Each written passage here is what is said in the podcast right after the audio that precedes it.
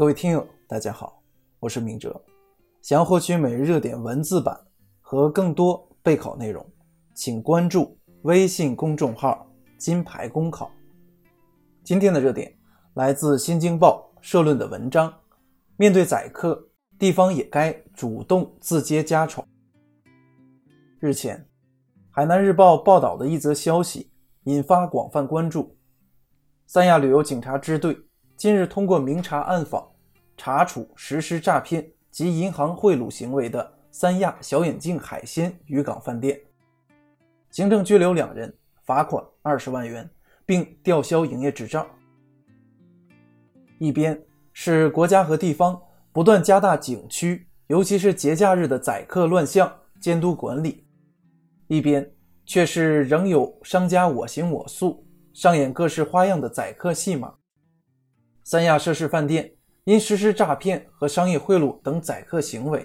在国庆前夕被三亚相关地方执法部门快查严处，实乃咎由自取。三亚有关方面的做法，本质上也还原了某个常识：宰客乱象不是家丑，不主动治理才是。就算有些宰客坑人行为掺入了权钱勾兑。有人撑腰的因素，算得上家丑，地方政府也要勇于接这类家丑。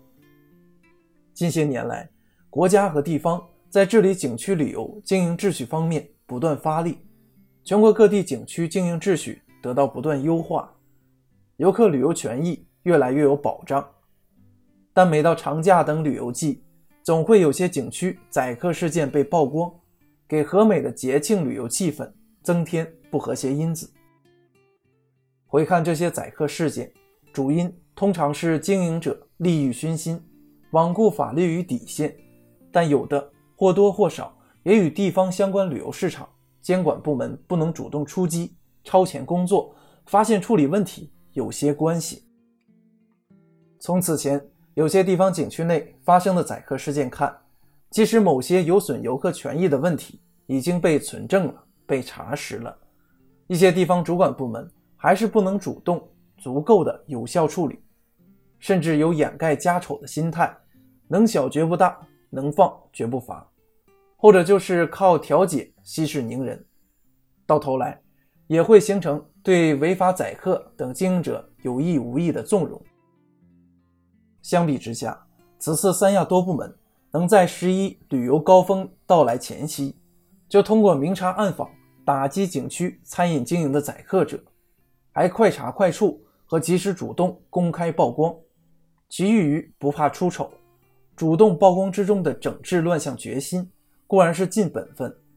但某种程度上也算是破除了一些地方在旅游秩序构建和旅游形象维护上的观念误区，怕揭家丑，进而不惜代价、不讲原则的捂家丑，但结果却是家丑越捂越大，最后出更大的家丑。更大的洋相，更损害地方的旅游形象。说白了，对所谓的宰客乱象是家丑，不是等曝光再查，而是主动揭丑，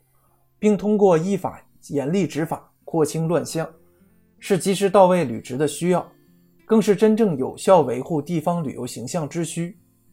从这个角度看，三亚此次的作为也算是给很多地方上了一堂课，课名就叫。旅游形象维护的正确打开方式。